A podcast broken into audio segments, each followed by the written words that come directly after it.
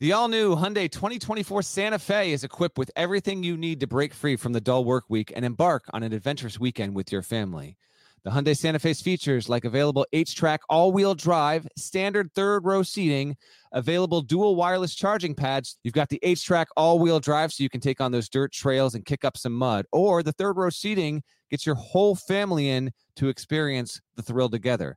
The dual wireless charging pads make sure that no one gets stuck in the great outdoors with a dead cell phone. Think about those adventurous activities you can do, like me taking a ski trip up with the family, maybe going on a camping expedition, anything and everything. Learn more about the all new Hyundai Santa Fe at HyundaiUSA.com. Call 562 314 4603 for complete details.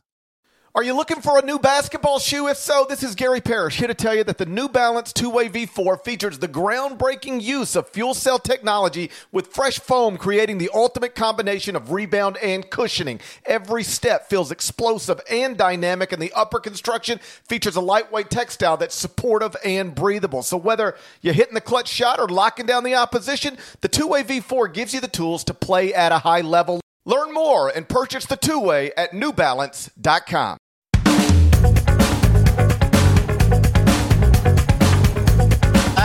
spoke on Thursday. Gary Parrish was here. If you're listening and you're not watching on YouTube, well, first of all, shame on you. Subscribe to the YouTube channel. Smash the like button like you're, you know, you know how it goes here. Kyle Boone is with me. And so we did a pod on Thursday. And Gary Parrish and his lovely wife are out uh, away from Memphis right now celebrating New Year's Eve.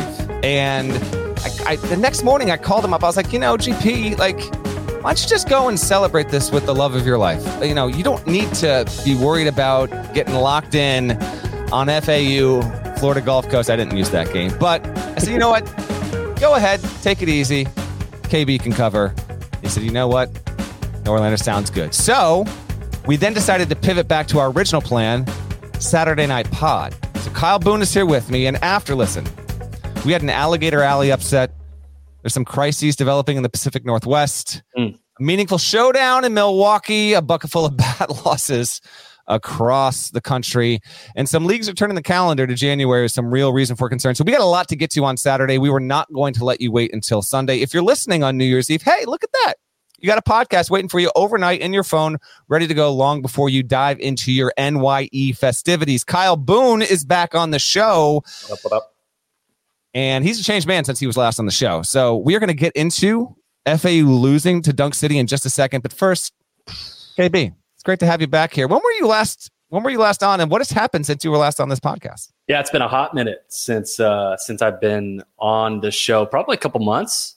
Um, but yeah, we uh, a life change in our family. We've, we've actually made a schematic move as a family. We've we've gone from the zone defense to playing man to man, growing our family from one kid to two kids. Mm-hmm. And I got to admit, Matt Norlander, Yeah. I now understand why Jim Boeheim never moved off his position of playing strictly zone defense. It is much, much easier. Uh, two kids is like a lot more challenging than one, um, but it's been great. Uh, got an IVF baby, success. Uh, he's good. Mama's good. Uh, it's been a, a very joyful holiday season. So yeah, I hope everyone else is is enjoying the holidays as much as we have. Congratulations, buddy. Uh, in a public forum, I've obviously shared shared my well wishes with you privately. Uh, what'd you name the little guy, by the way? Brooks Alexander. And actually, maybe the last time I was on the podcast, I, I think I promised the audience if Rory McIlroy won the was it the PGA Championship, Something like that. Yeah. um, that we would name our our our little boy Rory. That was not the case. He did not win. Uh, so Brooks ended up winning out. So Brooks Alexander Boone ended up being the name. Well, that's tremendous stuff, and congratulations to you and your family. You're now a family of four. Um, you haven't seen anything yet, so uh, cherish these moments and days, as I know you will. Um, it uh, it gets only more chaotic, but also more fun. Um, Santa dropped off a a Nerf hoop for my little guys, and uh, we'd actually never set one up prior to five days ago. Hmm. Um, but it was like it's it's it's I don't know a pretty legitimate Nerf hoop. You know, it's got uh, it's got a metal rim, uh, and we put it up in our debt. What I'm getting at here is uh, they're only going to become more active and mm. it's only going to make your house crazier. And so now I didn't put it in their bedrooms because the shape of their rooms, like they're normal, normal size rooms, I guess, but they, the, the where the doors are placed didn't make for the best possible angle. However, in our sunken den, the ceiling happens to be, I don't know, 12, 14 feet. So you, so, so we put it above the door. And so for the past five days, um, they've been, they've been getting their shots up. I've also been getting my swats in though. Let's be clear on this. Good. Good. I've been getting my swats in with regularity, and uh, congratulations to you and your family. Um, but that's coming down coming down the road in a couple of years here. So mm, can't wait, can't wait. It's already pretty loud here. So um, yes, expect yeah, and yeah. By the way, uh, you're you're opting in on a podcast on a Saturday night when I know sleep hours are coming at all random times there. So my appreciation to you, but even more oh, so yeah. to your beautiful, lovely wife. Let's get into the hoops here. FAU blew up the entire rundown. So Saturday, we were always going to always. We decided earlier on Saturday we were going to do this on Saturday night and plan to do it, you know, in this general hour. And then FAU scooting across the state, going and playing Dunk City. Oh my, my, my, my. Um, Dunk City wins. Florida Gulf Coast wins this by four, 72 to 68. It's one of the it's one of the five most surprising outcomes of the season, and FAU already has another one in the top five. Kyle Boone, consider this. Consider this. Pat Chambers is now the coach at Florida Gulf Coast, former Penn State coach. Um, his team had only won two games against Division One opponents prior to this, beaten FIU, what five games under 500 at this point, and Georgia Southern with one win to its name. The other victories, the other victories. Dunk City's coming off an OT win against Florida Memorial, my man, NAIA school. Okay. Also beat something called the New College of Florida. That's not it. You know what the other win for this team is? You know what? My board's been acting up here. I got it on my phone. You ready? What's what's the other win for for Florida Gulf Coast?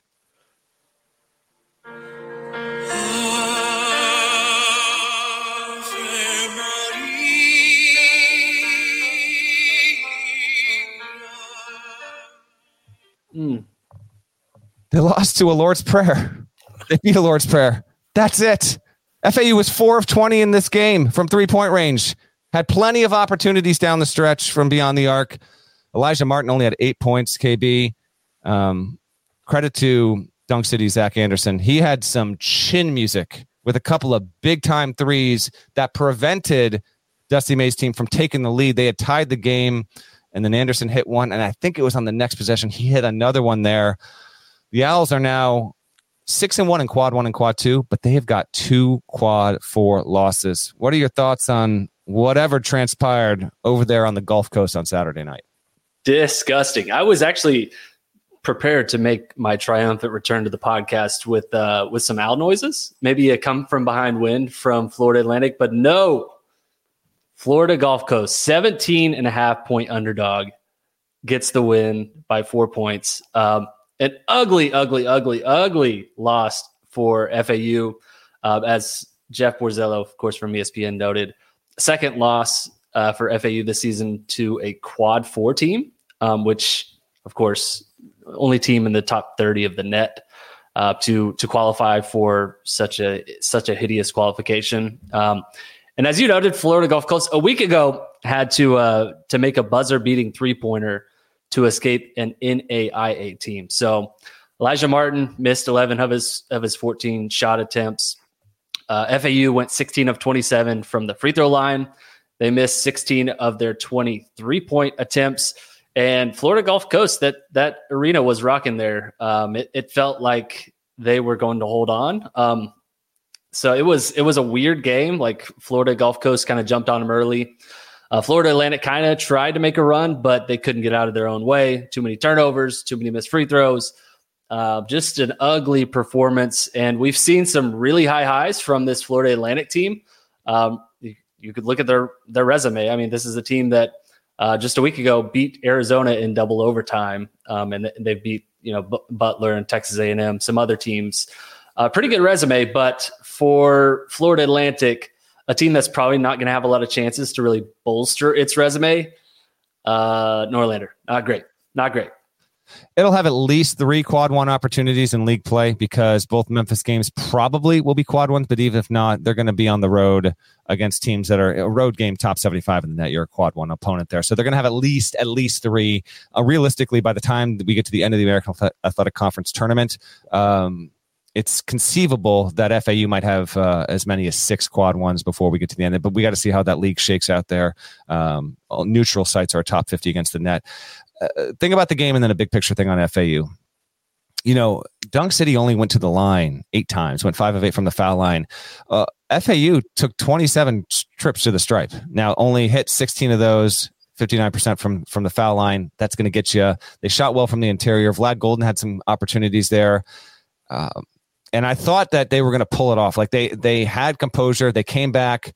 They came back from what was the biggest deficit in this game? It was 39-26 in the first half and then uh, Gulf Coast had it double digits uh, for a while there in the second half, but they but they roared back.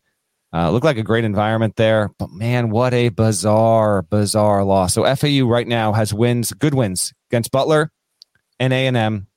They have Virginia Tech on a neutral. That's not aging well, not their fault, but just it's not that good. Loyola Chicago hasn't been as good as some thought it would be in the preseason. The Charleston one is eh, whatever, not going to do much for you.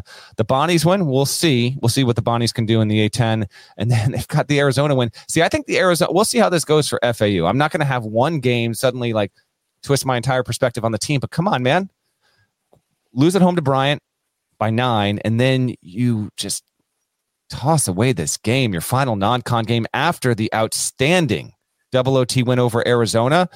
Um, uh, the Arizona win might wind up being so valuable that if, like, listen, I see the Owls losing to Bryant and, and FGCU.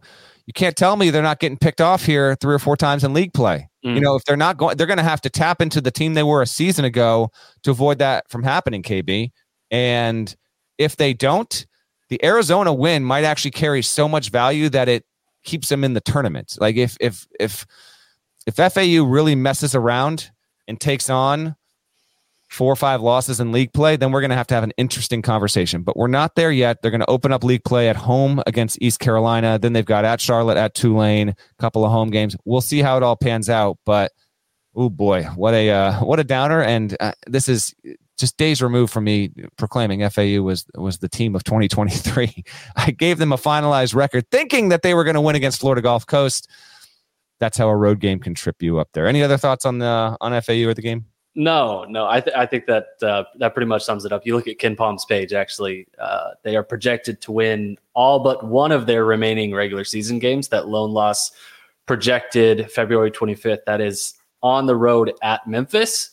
I would imagine this team stumbles up multiple times on the road. The American Athletic Conference this year looks pretty wide open, um, and honestly, like not very impressive. Uh, but still, just the way that Florida Atlantic has been just a total roller coaster so far this season. Um, yeah, like I hope we expect that we I hope we could see more of this team playing like it did against Arizona. But um, yeah, the the the more we see from this team, I, I think more we see that uh, they're going to be kind of inconsistent, and that is uh, that's a bummer. That's a bummer yeah. for uh, for the for the Owls. Yeah, there's some chatter in the chat right now about FAU's long term tournament chances. I think they're going to get in, but I listen if if they make it interesting. Quad four losses are anvils. One is, two is, an, is another thing altogether. I don't want to say these things offset each other, but maybe if, as far as the committee is concerned, maybe it will once we get to March. The win over Arizona on a neutral provided that Arizona wins the Pac 12 going away, a Pac 12 that we'll get to later on the show, by the way. It's going to be pretty, pretty intriguing. Uh, plenty more to get to. Um, including what San Diego State was able to do on Friday night. And we had a big one on CBS go down on Saturday afternoon in Milwaukee. We are going to get to that one next and talk about what Marquette was able to do as it came back from Creighton. But first, Nata, let's take a quick break.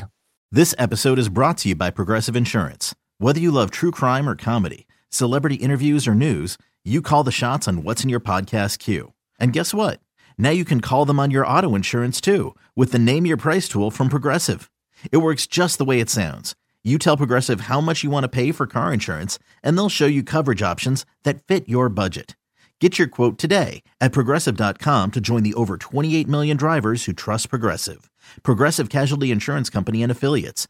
Price and coverage match limited by state law. Okay, picture this. It's Friday afternoon when a thought hits you. I can spend another weekend doing the same old whatever, or I can hop into my all new Hyundai Santa Fe and hit the road. With available H track, all wheel drive, and three row seating, my whole family can head deep into the wild. Conquer the weekend in the all new Hyundai Santa Fe. Visit HyundaiUSA.com or call 562 for more details.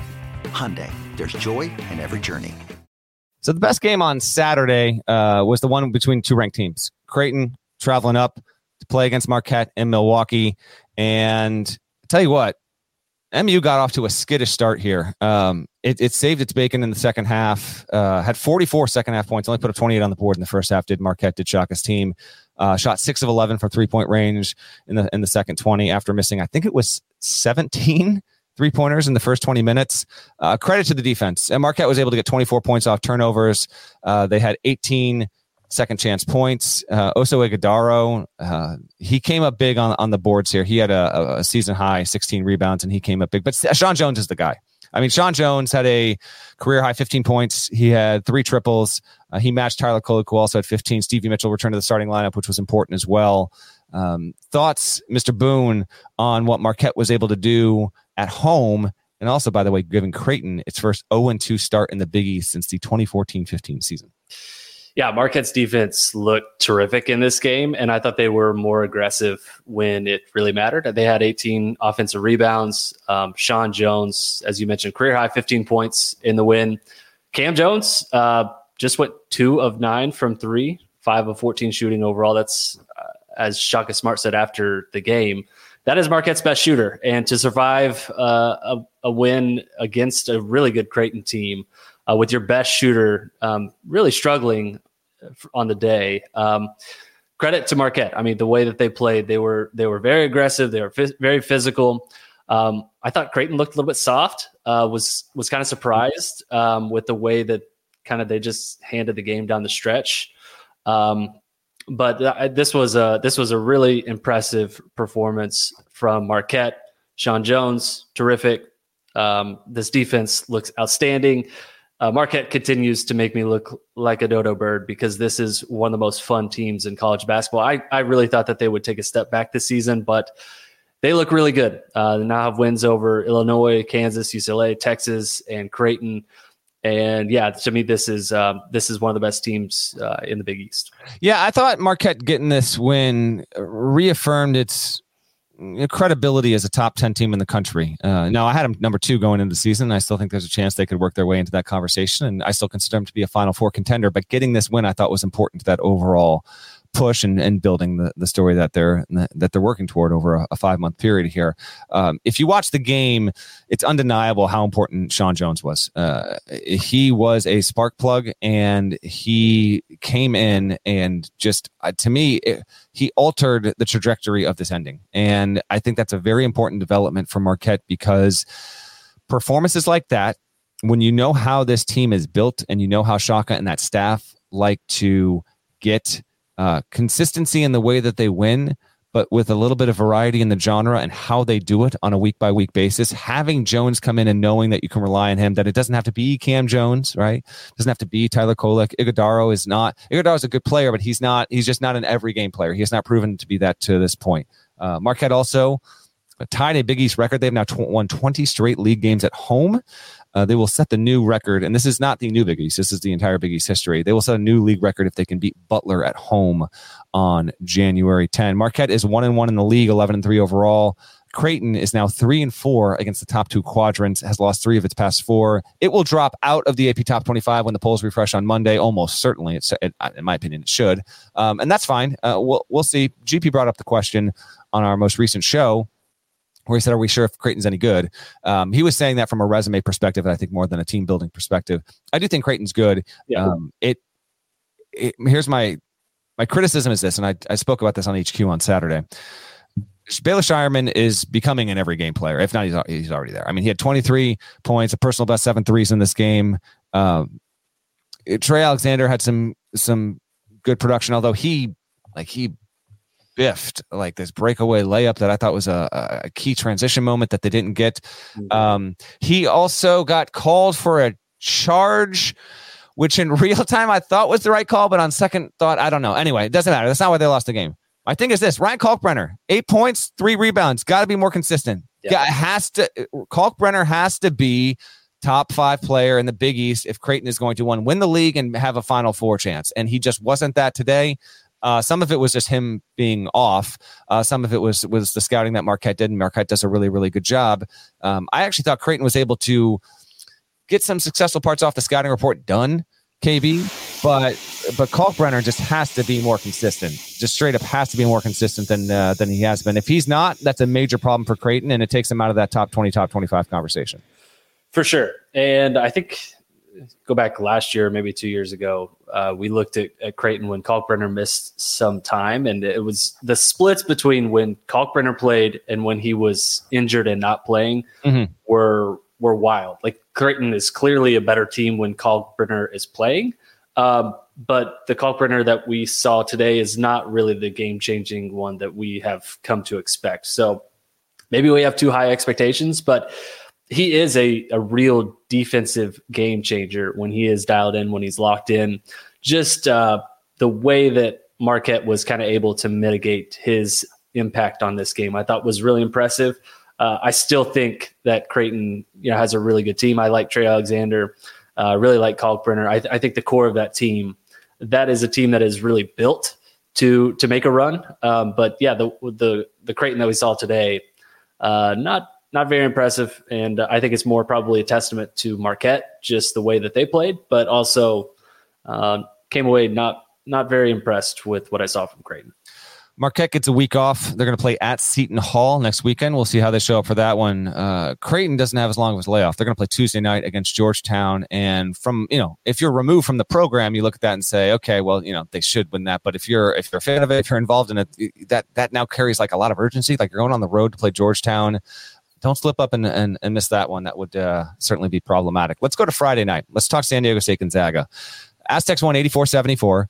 Um, this was only the fourth meeting ever, by the way, between these two teams. And these are two of the five most prominent programs west of the Rockies in the past 20 years. So we don't get this as frequently as I think that we should, uh, but was glad to get it. Um, an interesting game. San Diego State uh, controlled most of it. Um, this was only Gonzaga's, se- KB, this was only the 17th time Gonzaga has lost in the new kennel. Hmm. Uh, 272 wins to 17 losses. Um, and it had gone 173 straight games at home without a double digit loss. SDSU put an end to that. Reese Waters had 22, missed his first foul shot of the year. He's at like 98% or something for the year right now, 97% with, with one missed free throw. Jaedon LeDee had 20. I mentioned it on the Thursday show. Um, just one of the breakout stars of the season. I, he gets to the foul line. He's a terrific rebounder. He defends. Uh, he's averaging what 21 and not, 21 points, nine and a half boards. Came up big again. Um, your thoughts on take it however you want, uh, but your thoughts on uh, on on Aztecs, Bulldogs, and and what you saw transpire there uh, with Gonzaga now being a nine and four team. Yeah, it's jarring to see Gonzaga just look like a regular WCC team, um, and maybe it should have not been quite as surprising. I mean, this is a team that lost Drew Timme, they lost Julian Strawther, Rasir Bolton. Um, it's got to sting a little bit that Hunter Sallis is balling the heck out at Wake Forest. Um, Steele Venters, this the season-ending injury just before the season, um, was doing some some kind of digging. Zags have actually been one of the best two-point shooting teams the last decade or so. I think you actually wrote a story about this a few years ago. Um, been around top 50 in three-point percentage the last few years. They're outside the top 50 in two point percentage. Of course, that's helped because no Drew Timme. Mm-hmm. Uh, but they rate 240th nationally in three point shooting percentage. So uh, their offense has not been nearly as lethal. Um, probably expected uh, when you lose Drew Timme and, and Julian Strawther and, and, some of those guys. But yeah, th- just this this team has not completely clicked in the way that maybe a lot of people expected it would, and uh, feels like the WCC is is is kind of wide open. Yeah, and they've had other injury issues as well. They don't have depth. That's a problem. Um, quick on the Aztecs, and I want to focus in here on uh, on Gonzaga because they're the more urgent story at the morning, but uh, of the moment. But tell you what, the Tex eleven and two losses at BYU and Grand Canyon. This was a resume game. They got it. Um, it should almost certainly be a quad one. I, I can't see Gonzaga dropping out of the top seventy five here. No. The previous best wins for for Brian Dutcher's team were over St. Mary's and Washington, and those were both neutral floor wins. So this is this is the best win of the season so far, and it's it's emblematic of the Mountain West. I, I plan on having more on this in the court report later this week. Um, but between SDSU, Colorado State, Nevada, New Mexico, Utah State, you know they all have 11 or more wins right now. That is I mean, that feels like it's going to be a four bid league at least, and that's a, a, good development for for the Mountain West. Meantime, WCC, I think it's looking at being a one bid league after this result. It's 11th right now in overall league strength at KenPom. Uh, Gonzaga, at, with a 9 and 4 record, does not have a quad win win, nor a top 45 KenPom win. Might not have a top 50 KenPom win after uh, that refreshes overnight. We'll have to wait and see on that. St. Mary's is nine and six and won't have an R. it will not have an at large resume unless it peels off a 12 game win streak in the WCC, and then we can maybe start having that conversation. Um, San Francisco is the highest team in the net in the WCC. It's 10 and four. It's got three high major wins, but they're against bad teams. Those high major wins are Vandy, DePaul, and Minnesota. That's just not going to get it done. Gonzaga needs to win at Kentucky in February to up its at large resume. I personally am staunchly against having bubble talk in January, let alone December. February 1, let's start going with it. But I understand sometimes the news cycle and the way the sport is gone, people want to get there early. The bubble fluctuates so much that to even have this conversation now, um, to me, is a bit silly. But with that being said, KB, Gonzaga has a lot of work to do. Um, I think there's a 75% chance the WCC is a one bid league this season, and the only way that, and the only way that it's not a one bid league is if Gonzaga gets it done in league play, wins at Kentucky, and can turn this around. It's the mm. last happened was 2018 was the last time the WCC was a one bid league, and it's only happened two times in the past 12 seasons where it has finished up as only worthy of one bid in that conference. I got one more for you. Zags right now 29th at KenPom. It went into the game 20th at KenPom on Friday night. It hadn't been that low in KenPom going into the game, not after, going in, in six plus years. Um, it has not been ranked 30th or worse at KenPom since March of 2016. Wow. So, yeah, Mark Few just might have an okay team this season. Um, they got uh, they got taken uh, at home by San Diego State, and uh, and we'll see how he adjusts. You know, they're about to have a real adjustment in uh, in game by game play with the WCC, but yeah, I think there's reason for some concern there with that league. Yeah, for sure. Uh, I, I, still think Gonzaga is a tournament team. I believe St. Mary's is a tournament team, although they have just been. Well, they don't have the record to show. There's no re- the record isn't close to tournament worthy right now. Like they could no. win in the tournament, KB, yes, but I mean you can't defend the record at this point. No, absolutely. That's what I'm saying. I I believe that they have the talent to be a tournament team, but their record is bis- abysmal. I mean they they opened the season three and five. Uh, they kind of turned things around a little bit. But basically, it feels like they would probably need to run the WCC tournament to to get that it. So, uh, yeah, it's uh, it's pretty ugly for the WCC, and and it feels like Gonzaga, just because they have been such a dominant force, has kind of propped up that league for a long time. Uh, but it's a down year. It feels like for Gonzaga, down year. It feels like for St. Mary's. You know, maybe we get San Francisco uh, making a little run here and and kind of propping this league up, but uh, it's kind of ugly all the way around right now. It is, and uh, the thread here with uh, with with the two games in the segment is that Creighton's not as good without Ryan Nembhard, and Ryan Nembhard isn't as good without Creighton. Mm. that changes moving forward, but uh, sometimes we see a, a, transfer situation where both ends uh, get the better of it. Sometimes it's one versus the other, the school or the player. Here, um, it's not going so well. We'll see if that can change. We got one more break coming up, and then we're going to do a weekend whip around. Some more bad losses. There is a poll ongoing, by the way, if you're in the YouTube chat and you haven't voted please do. And we'll give you the updates on that before the show ends. But first, Nata, partners, I think I need a word.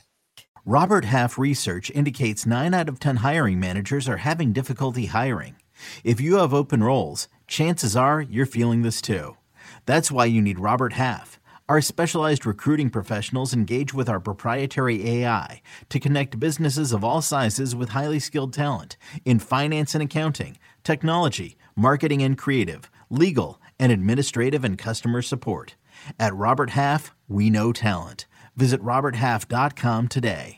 What's up, y'all? This is four-time NBA champ Andre Iguodala. Yo, and this is his best friend, the Ohio State legend, Evan Marcel Turner the first. Every Wednesday, we drop a new episode on our show Four. We're talking basketball, business, and all the culture in between. From locker room stories to some basketball analysis from those who've been in the game. Now, it is a do do averaging 29 and 11.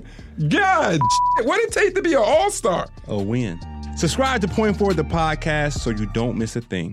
All right. So we, we've had, I wouldn't say a noisy weekend, but a notable one for sure. This was a, I mean, this was okay. We had this mix, uh, this mix mash of league games and then teams finishing up non con play.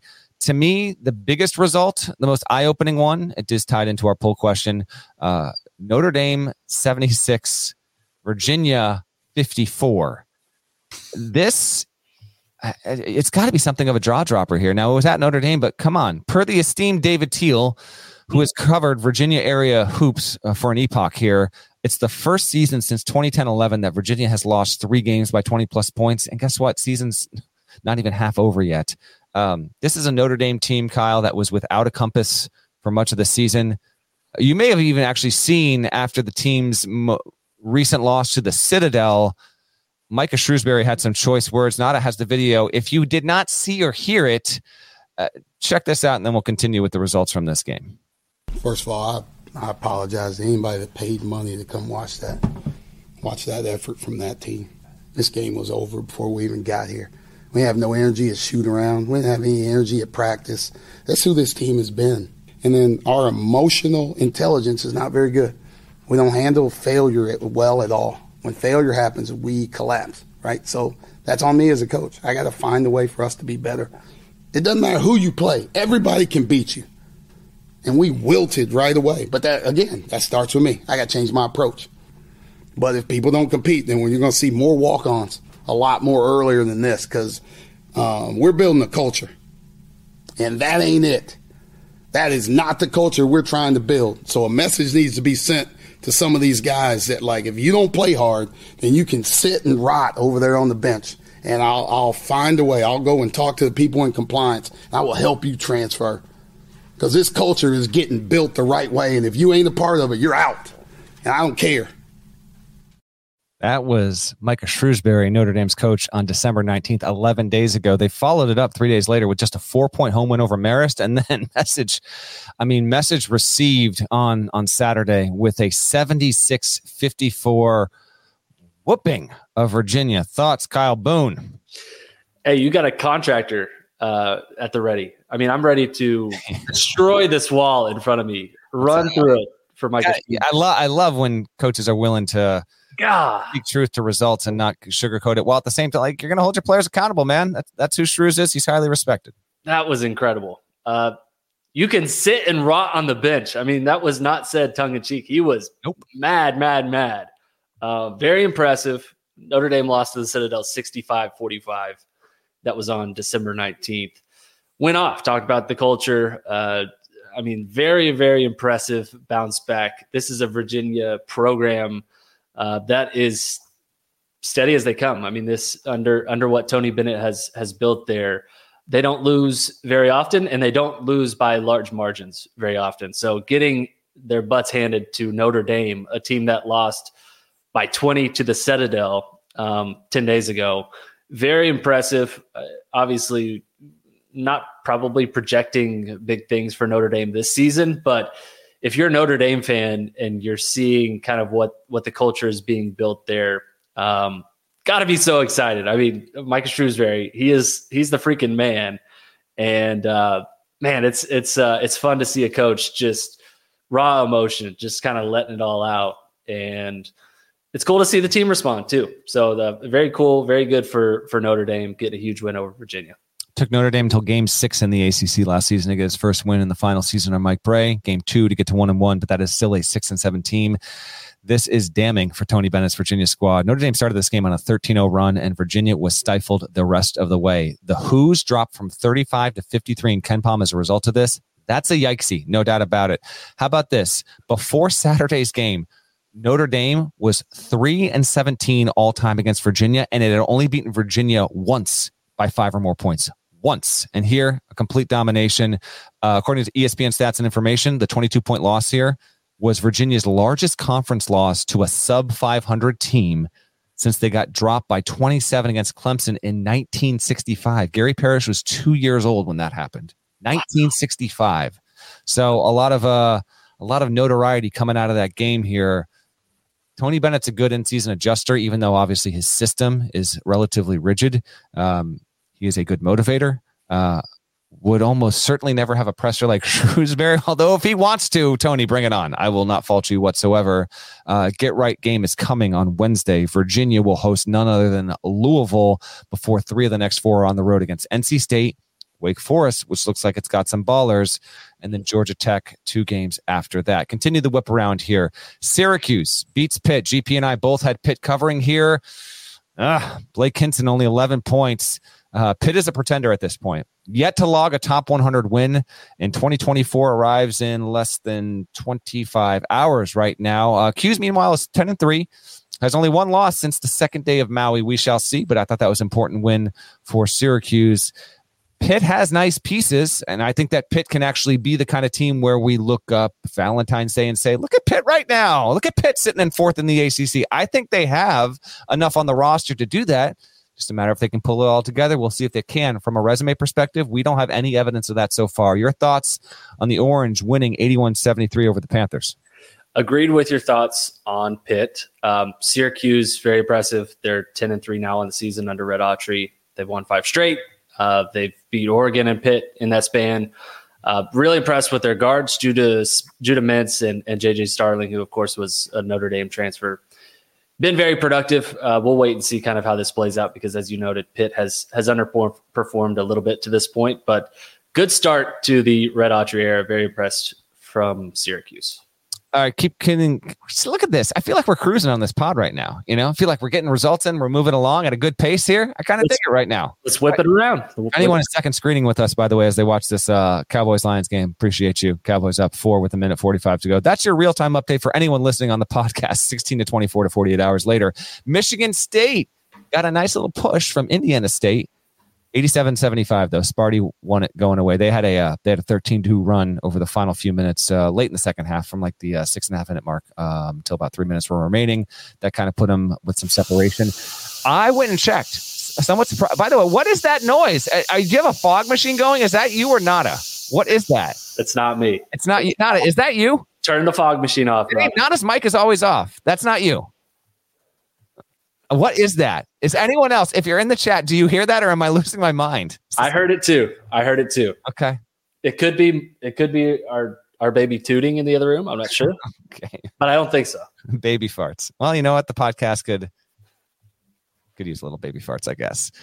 Where was I? Okay, so I looked this up. This was only the second meeting ever between these programs. I didn't bring this up on the show uh, when we were previewing it and, and, picking it in the final four and one. But the only other time that Michigan State and Indiana State ever met was the title game 1979, the most watched game in the history of college basketball. This feels like a major drop of the ball on both programs' behalf. You're telling me they couldn't have met once in the 1980s ever? But hey, Michigan State's now 2 0 all time against Indiana State. Uh, shouts to Isaiah Swope. He had 26 points in a losing effort. Um, Sycamores need to angle for probably a two loss most at MVC kind of season if it's going to be in the at large convo. Um, I saw a lot of chatter on social media about you don't want to see Indiana State in the tournament. First of all, it's December 30th. That's like setting a record. Can we slow it down with nobody wants to see this? That's not allowed until minimally Valentine's Day. Okay. Saw a lot, heard it on the broadcast. Robbie Hummel, I heard you. I'm calling you out. Great analyst. Can we just tap the brakes? And can we respect Drake? Did we just remove Drake from the tournament conversation? Love the Drake. Don't fade the Drake. Not yet. Um, credits to Spartans. They were able to rally. Um, and and so you know what? They had some good balance there. Tyson Walker at 22. Malik Hall, hey, like to see that 18. AJ Hoggard had a season high 17. And Jaden Akins um, put up 13. MSU has now won four in a row. There's a lot of you know haziness with the Big Ten again for the second season in a row. We'll see if Michigan State can really get things going again. Uh, elsewhere, let's talk. Let's talk Pac-12. We mentioned the WCC might be a one bid league. Pac 12, is this going to be a three bid league? All right, here's what happened. Friday night, Colorado beats Washington 73 69. Um, KJ Simpson and Eddie, Eddie Lampkin Jr. both had double doubles. There was no Tristan da Silva in this game for Colorado, no Cody Williams. Two other players were out, so they were very shorthanded. It was a well earned win for Colorado. It's 10 and 2 and it's won five straight. That's the good point. That's the good part for them. I, I'm in on Colorado. I said it on the last show there.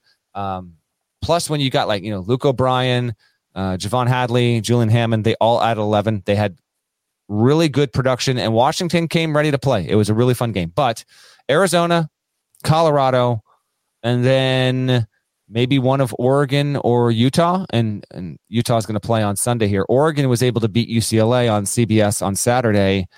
It's a nice win for the Ducks. Uh, UCLA, it's it's over the season. I mean, they are permanently out of the at-large conversation. It's UCLA is six oh, and yeah. seven, six and seven, and even if they start doing damage in the Pac-12, what are we talking about? They haven't had a good win since the season started. They still have not acquired it. Um, it's it's a real problem. As we do this show right now, there's another team, uh, USC, and this game will not end before we do the show. So if they rally, they need to rally just to keep themselves above 500. But USC's down nine at Oregon State at halftime as we speak right now. So the Pac-12 has not helped itself out in any sort of way here. Um, I think three is the most likely outcome for bids. Mm. I hmm. think four will take some luck and is the high end. Two would stun me. I mean, you it would really have to back into something pretty ugly for the Pac-12 to only have two bids this season. But I couldn't help but notice with with all the doings uh, as as league play is really getting going here. Um, in, whereas in football, it was arguably the best conference in its final year as we know it. In men's basketball, it's not quite going the same. Um, elsewhere, two and a half. You taking the over or the under? I would take the over. Give me give me three bids for the Pac-12. Um, and I would go under three and a half, but I think four is on the table. Five is already gone. Yeah. Um, but we will uh we will see. Friday night, another result. McNeese State 87, Michigan 76 at Michigan. That's one of the four the, the four bad losses this weekend, or the four the four worst, I guess. FAU at Florida Gulf Coast, Virginia by 22 at Notre Dame, but then there were two home ones. Florida State lost to Lipscomb by three. And then Michigan got dropped by double digits against McNeese State is 11 and 2. Michigan, like UCLA, 6 and 7. If it's over for UCLA's at large hopes, it's definitely over for Michigan's KB. Yeah, and I was I was actually prepared to make a uh, you know this is a, a very strong ass win for for McNeese State. Um, it, it's not like Michigan's just not very good. Um, I guess it's a good win because it's you know over a power conference team. But Michigan is just in a tailspin right now. And, and McNeese State, credit to them, they're 11 and 2. Uh, they rank number one in turnover percentage. Shahada Wells, uh, 30 points, 10 rebounds, six assists in that win. Michigan just a total dumpster fire right now. One and two since uh, Juwan Howard returned. Lone win, of course, in that span. The first game when he returned against Eastern Michigan. Yeah, that's uh Oof. It's just, it's just it's a problem for Michigan right now. And watch that team play. And I wasn't big on them going into the season. I didn't think they'd be sub 500 heading into uh into the heart of Big Ten play here. But um, yeah, no, two uh two maize and blue teams, if you will. Uh, one in Westwood and one in Ann Arbor. Um, I you know Michigan basketball fans might they're they're more locked in on their football team getting ready to play a, a pretty sizable game on Monday night, but uh, once college football season's over, they're going to look up and they're going to see a, a, men's basketball program that is uh, that is in some disarray right now. Um, undefeated watch, only three left. Ole Miss will try and continue its run on Sunday against Bryant, but we did get two teams on Saturday that were able to extend it. Houston easily beat Penn uh, to remain undefeated, and then JMU still undefeated beat Texas State to move to thirteen and zero. Oh. Um, I'm going to give you the floor here for a quick second. James Madison continues to be ranked in the AP Top 25 as it should. Yep. Uh, any thoughts on on what the Dukes have been able to do uh, so far on the hardwood this season after obviously having a really really good college football season? Uh, not really. Um, I'm impressed with the way that they have started the season. Obviously, 13 and 0. Um, I'm impressed with their roster building, and I think it's possibly predictive of how um, mid-major teams are going to build in the future. Six of their top nine scorers uh, started their career elsewhere. Um, the other three are are upperclassmen, um, guys who have developed at James Madison, kind of been in the program. So Um, I think Bill Self a few years ago talked a little bit about how um, the future of, of college basketball is is about you know kind of being old and, and trying to stay old. And I think a lot of coaches have kind of echoed that same sentiment. Um, this team is very experienced. Uh, they've got a lot of experience at different programs, and they're coming together. Um, I don't know exactly how good James Madison is going to be this season, but they're one of only two undefeated teams, and uh, it's very impressive what they have been able to do so far. One thing to keep in mind with JMU, in addition to obviously the undefeated season that they've got going, uh, they're scoring more points than anyone per game. And they're putting up more than 90 a night. And that is a really, really good sign. And it's hard to see how that will drop below, say, 85 when you consider the league that they're going into. Uh, part of the Sun Belt this season. Sun Belt is a middle of the road league, not going to help them from a resume perspective. But if they are able to continue to pile up wins, I'm going to back what I said on a recent episode. That team should be ranked very, very, very high. Um, with even one loss, let alone uh, let alone zero. A couple other results from Saturday to get to here. Rutgers almost lost to Stonehill. Uh, St. John's escaped Hofstra. Uh, credit to Pitino and his staff. That was the first time they had scheduled a game between those two Long Island-based universities in 14 years. And then, as previously mentioned, Florida State losing to the Lipscomb Bisons. Yes, that is plural. Bisons of Lipscomb there to drop to six and six. The poll question on this episode was the worst loss of the weekend was, and here are your results as of now. FAU running away with it. 69%. They lost close. Virginia's second place. I think the Virginia loss is worse. Dunk City's a worse team, but Notre Dame's not good. And Virginia, at least like if you watched FAU play, if you watch both the games, Virginia was definitely the worst loss. FSU, uh, by the way, those are both on the road. The teams that lost at home, FSU was 7%, Michigan 7%. You can make a case, I think, for any of those. Although Florida State fans, if you think Michigan fans weren't dialed in the McNeese State game, I got news for you. Florida State fans could not care less at the moment about what the basketball team did after the football team. Uh, that's a tough scene. that was a tough scene. It was interesting to see a lot of understandable and, and correct commentary about because we get this in basketball almost on an annual basis where it's like, if a team does get in or doesn't get in, whatever they do in that first four game, or if they're in, you know, they get in, they dodge the first four and they they get absolutely rolled, or if they miss it and then they win or lose in the NIT. What they do after selection Sunday is not a comment, doesn't have it shouldn't have any sort of impact on whether they deserve to or to not be in. Saw a lot of that with FSU. Unlike the basketball stuff, half the damn FSU team didn't even play. Yeah. Yeah. 63 to 3. 63 to 3. Unbelievable. Let me bring up something here real quick. So, Florida State's football team, uh, out of 63 points, has it held an opponent? Let's see here. Yes. Oh, no, hold on. Have they, have they held an opponent under 63 so far this season? We got 67, 67, 89, 75, 71, 68, 78, 88, 68, 75, 61 to Winthrop a week ago.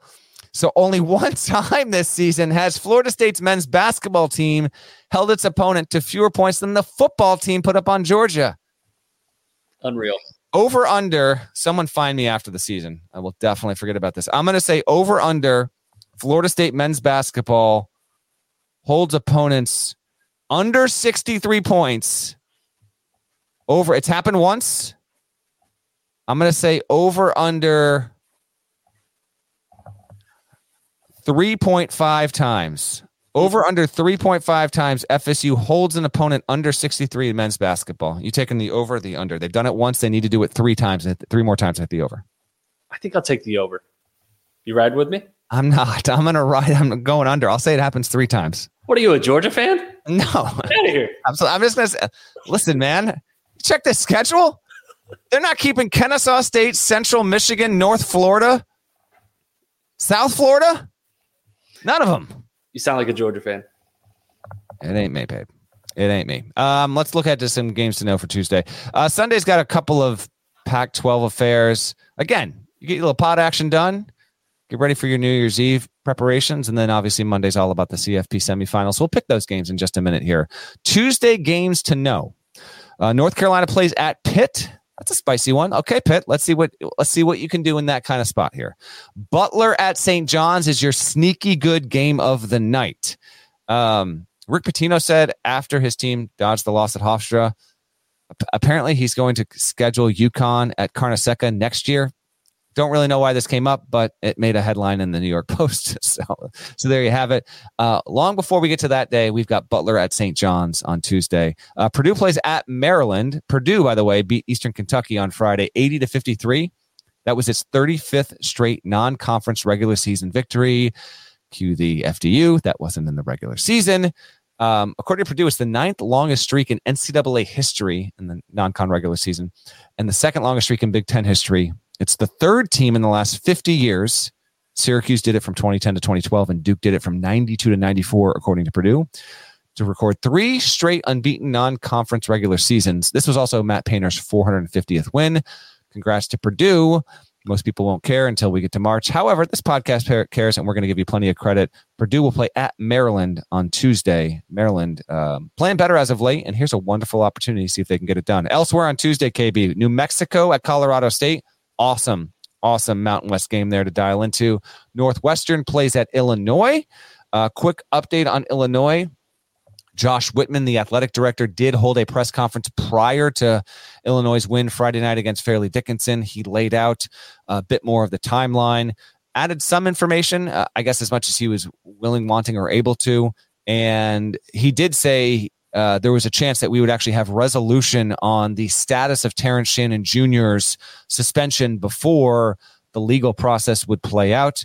Um, we'll have to see on on all of that, but. Uh, but yes, apparently the incident that we opened the show with the other night happened. Um, according to Whitman, it happened uh, in public uh, at a bar and where the uh, the allegation uh, took place. There, we'll have to wait and see on that. No Terrence Shannon Jr. for the short term. A couple more. Syracuse plays at Duke on Tuesday night. Syracuse gets a nice home win. Duke got Tyrese Proctor back uh, on Saturday. I think he played 19 minutes. They had an easy, easy home win against Queens College. Um, we'll wait and see on that. And then the new building's opening up in just a couple of days. Baylor's going to open brand new digs. Can't wait to see what this thing looks like on on TV. Although it's bigger moment will be against a more high profile opponent. Um, Cornell's coming in. Uh, Cornell is ten and two, by the way. Uh, good little Ivy League team there. Ivy's got some. Ivy's got some teams. Yale, Princeton, Cornell. Mm. Keep an eye on that. But that is uh, that is your Tuesday slate. We are not scheduled to do another live episode until Wednesday morning.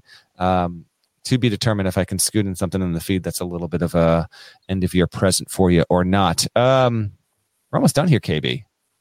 Hmm. New Year's Eve, though. You got any plans? I'm gonna try to sleep. That's my goal. That's actually a good call. You? Yeah, you're not going anywhere. No, no.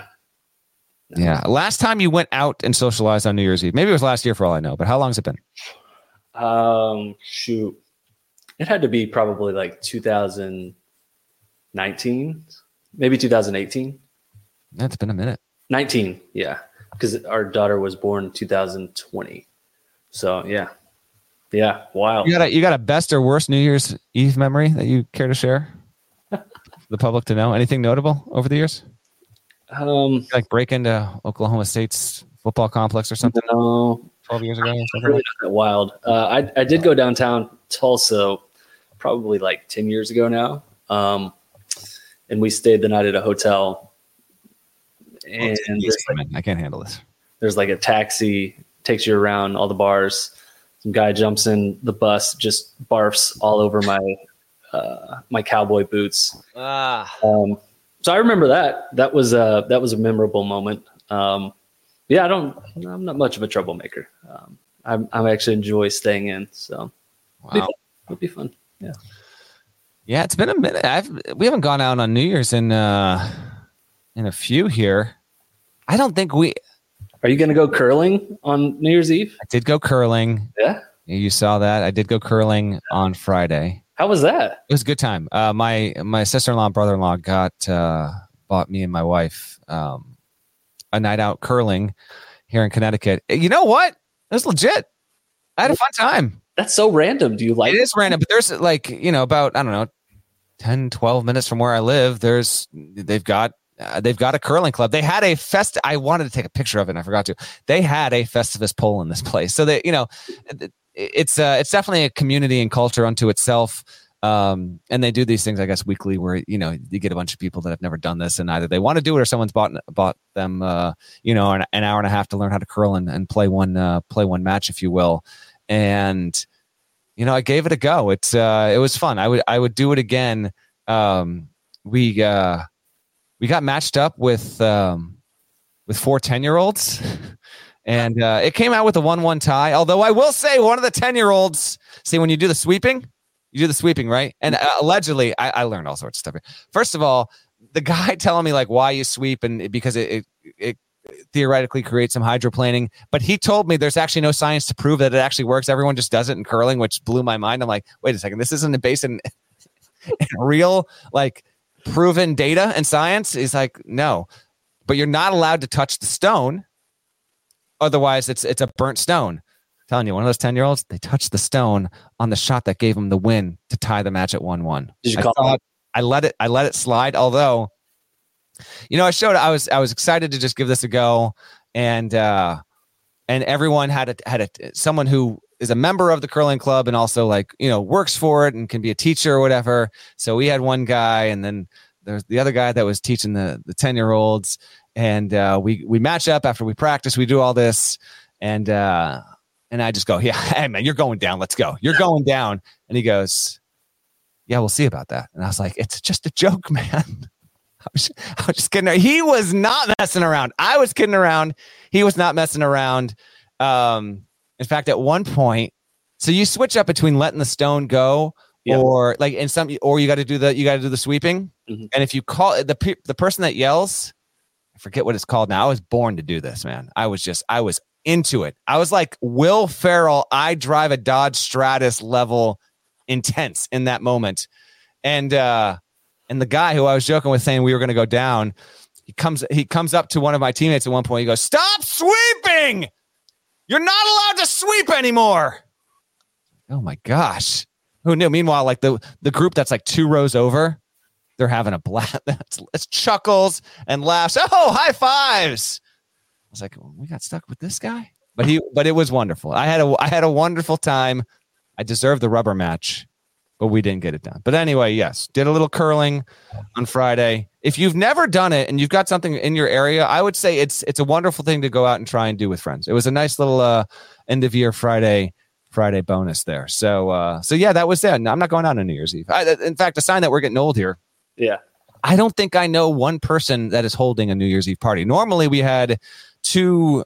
We knew two people, two couples um, that uh, were in different social circles and knew from different walks of life, and they would always do the New Year's Eve party. But they haven't. Each of them like stopped doing it. I think with the pandemic, and for whatever reason, like they, also kids are getting a little older, I guess. So yeah, I'm just gonna be chilling, chilling at home on Sunday night. Nice. Uh, yeah. yeah. Same, same. Uh, we need to add, by the way, what do we need to do? That timestamp. Um, the stop sweeping. I don't know about that. That one. He was, he was. He was. He was coming at it hot though. I'll just say that. That's intense. Yeah, it was intense. By the way, Nata's back. Nata went to London. Welcome back, Nata. Yeah. How was London, Nata? Give me a highlight. Oh, it was great. It, yeah. it, it was great. Um, highlight going to Craven Cottage and watching Fulham play a game, watching Antonee Robinson do do his thing. That was pretty cool. Um, that and getting lost in the tube for a couple of days and just getting lost in London was fairly awesome. What's the what's the one word uh, in British English that they use over there that you either you knew about it beforehand or you learned it over there and you think it is superior to whatever term or, or word we use it for it over here in the states? I can't. You limit me to one word. They're at least like ten or eleven. It takes too me, long. Give me, give me two. Oh, is loo better than bathroom? Is loo? I, I think absolutely, absolutely better. I don't know. Loo sounds a little, a little, too frisky for me. I, I, think bathroom's good. Loo, loo, and then also, I'm not gonna lie. Um, the two again, the subway being called the tube. The tube is good. That's that's the be- that's the superior. That's term. the best one. That that might be the best one. Yeah, that's true. Yeah. What about uh isn't the elevator called a lift? What do they call it? Is that what it is? The escalator is called the lift. The escalator is the lift. Okay. Tell you what, they they had the better pronunciation for advertisement. Advertisement is so much better. That's solid. Yeah. Advertisement is just so much better. So, but but uh and then and glacier, right? Glacier, not glacier, glacier. Yeah. they got a few things on us. Well, welcome back. Yep. We didn't indicate to the audience, but yeah, Nata was uh, out for the past week or so. Uh, appreciation to Josh for stepping in and pinch hitting. Before we get out of here, how about a how about a college hoops resolution? Something we'd like to see in the new year. I got one. KB, you got one? Uh, yeah, I, I'm hopefully I'm not going to take yours. I'll go first. Yeah, if you take mine, then so be it. Good, good. Um, I don't have a actual resolution, but okay, that was the conceit of the setup. But okay, okay. sounds. Good. I have a resolution. I don't have a way to solve my resolution. I would like fewer late game reviews.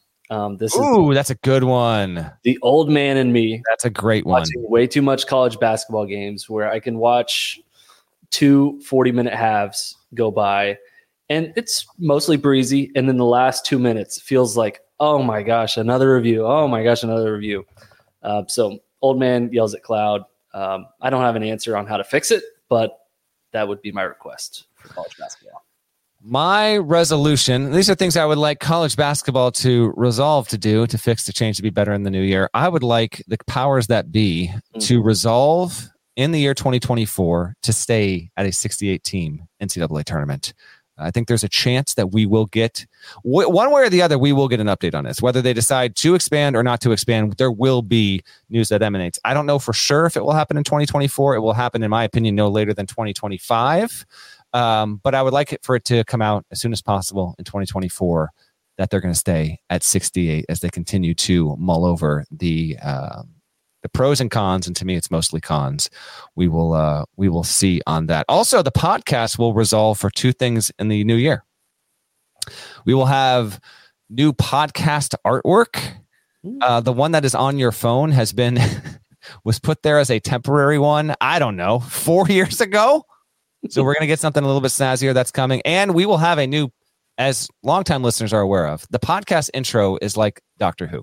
It is regenerated every couple of years ever since I started this podcast in well, geez, I technically started this podcast pre CBS, but ever since it's brought been brought over to CBS, the podcast intro has changed every one and a half to three years. Um, the song has been picked out, and it will be debuting at some point in January, Lord willing, sooner than later. I hope, but uh, that is coming. is it a jingle? Is it a jingle, or is it? I would not say it, I would not say it is a jingle. Okay. Um, I would say it might be for lovers, though. I might say that. Oh, my. I might. I might. I might just say that. Um, last one. Let's pick these CFP semifinals, and then we can uh, we can get out of here. So Monday, mm. five thirty Eastern. I, I didn't prep it in uh, uh, the Vince Young Stadium. Why not in the Vince Young Bowl? Alabama versus Michigan. Four seed Alabama, one seed Michigan. I don't have the line in front of me. We're picking these straight up. Michigan minus one and a half. You got the lines. Yes. Uh, and, okay. Uh, who you got? Yeah, I'm going to take uh, Alabama. I'm going to take Alabama straight up. They're going to win by 12 over Michigan. Give us a score if you're going to say 12. Oh, um, yeah. let's go.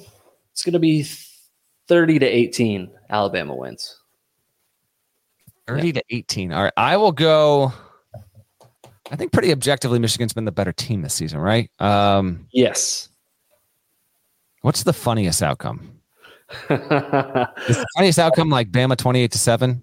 No, the funniest outcome is is uh, probably Michigan getting Georgia, just like 63-3. You're probably right. Alabama runs it Although up. I will say this, and I, I truly do not care who wins. I have such Alabama success fatigue that Michigan winning just it's more variety, and Michigan's been good as of late. But you know what I'm saying.